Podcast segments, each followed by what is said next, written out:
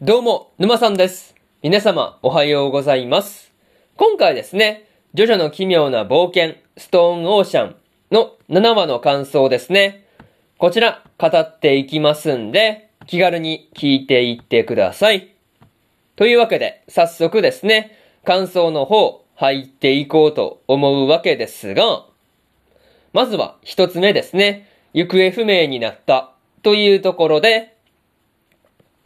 行方不明になった囚人二人を探すということにですね、ジョリーンとエルメスがですね、志願していたわけなんですが、ジョリーンが志願したのに気づいて、エルメスも立候補するっていう風には思わなかったんで、まあ、ちょっと意外なところでまあ、りましたね。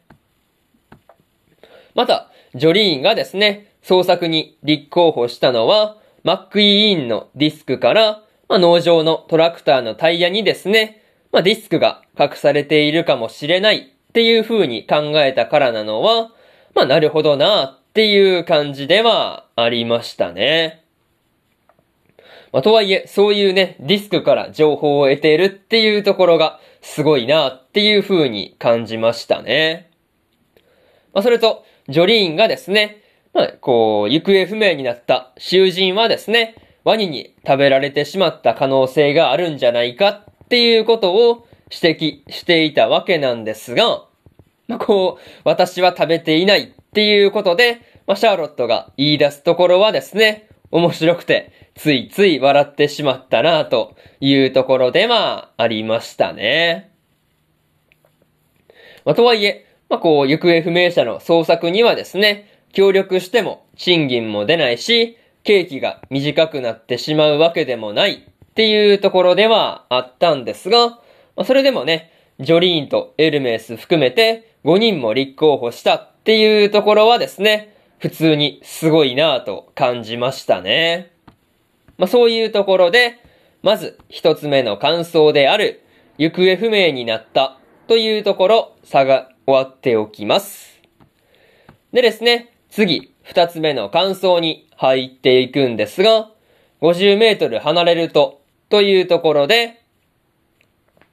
ジョリーンたちがですね、監視から50メートル離れたら爆発するっていうものをですね、腕につけられていたわけなんですが、まあ、こう、しょっぱなからね、それで50メートル離れられないから走らされるっていうところがですね、いくらなんでもきつすぎるっていう風に思ったところでまあ、ありますね。また、50メートル以上離れないようにですね、探さないといけないっていうところもね、なかなか厄介だし、めんどくさい感じではあったんですが、まあ、そのね、こう手首につけてるものに対して、まあ、外そうと衝撃を加えても危ないっていうところがですね、本当に厄介だなとしか言いようがなかったですね。まあ、とはいえ、そのことを利用して、監守が態度の気に入らないエルメスにですね、ワニの糞を踏ませようとしていたわけなんですが、まあ、こう、実際ね、糞を踏ませるっていうところが、まあ、地味ではあるんですが、まあ、これ以上ないくらいに嫌な嫌がらせだなっていう風に感じたところではありましたね。まあ、でもね、ジョリーンが間にですね、葉っぱを滑り込ませたことで、まあ、こう、監視のズボンにワニの糞がかかってしまうっていうところはですね、そういう結果になったかっていうところで、さすがに笑いが止まらなかったところで、まあ、ありますね。そう。なかなか面白かったなというところで、まず、えー、二つ目の感想である、50メートル離れると、というところ、終わっておきます。でですね、三つ目の感想に入っていくんですが、水中で襲ってくるというところで、ジョリーンとエルメスがですね、水中で襲いかかってくるスタンドと戦うことになっていたわけなんですが、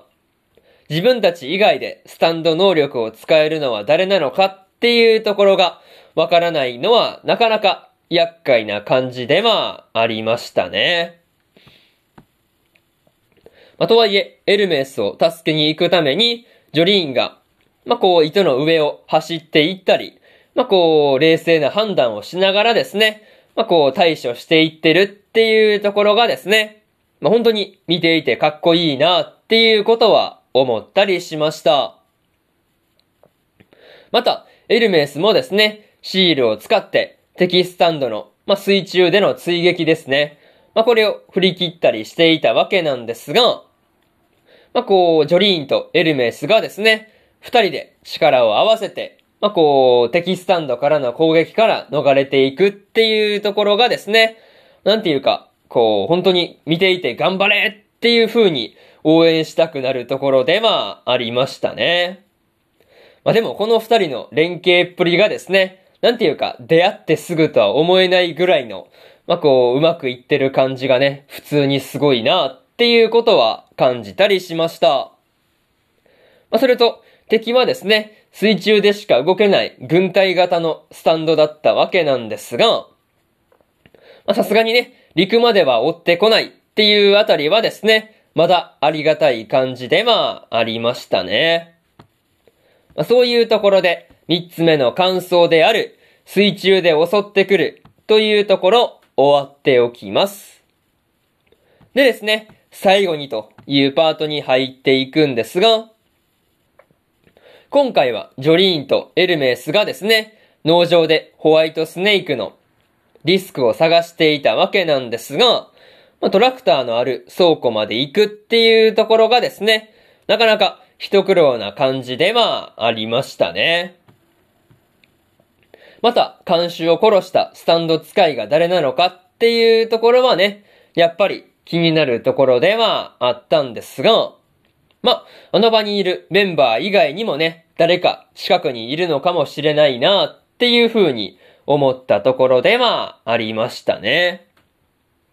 まあ、にしてもね、監視を探している中で、おとなしそうな女性が爆死してしまったっていうところは、なかなかショッキングなところではありましたね。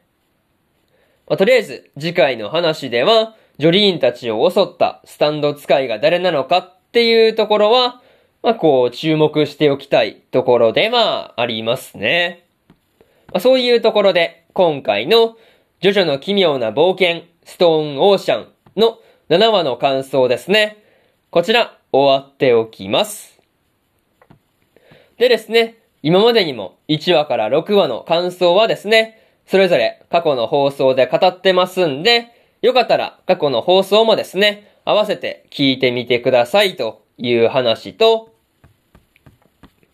今日はですね、他にも3本更新しておりまして、週末のハーレムの第7話の感想と、現実主義勇者の王国再建記の20話の感想、そしてですね、大の大冒険の第70話の感想ですね。この3本更新してますんで、よかったらこちらの3本も合わせて聞いてみてくださいという話と、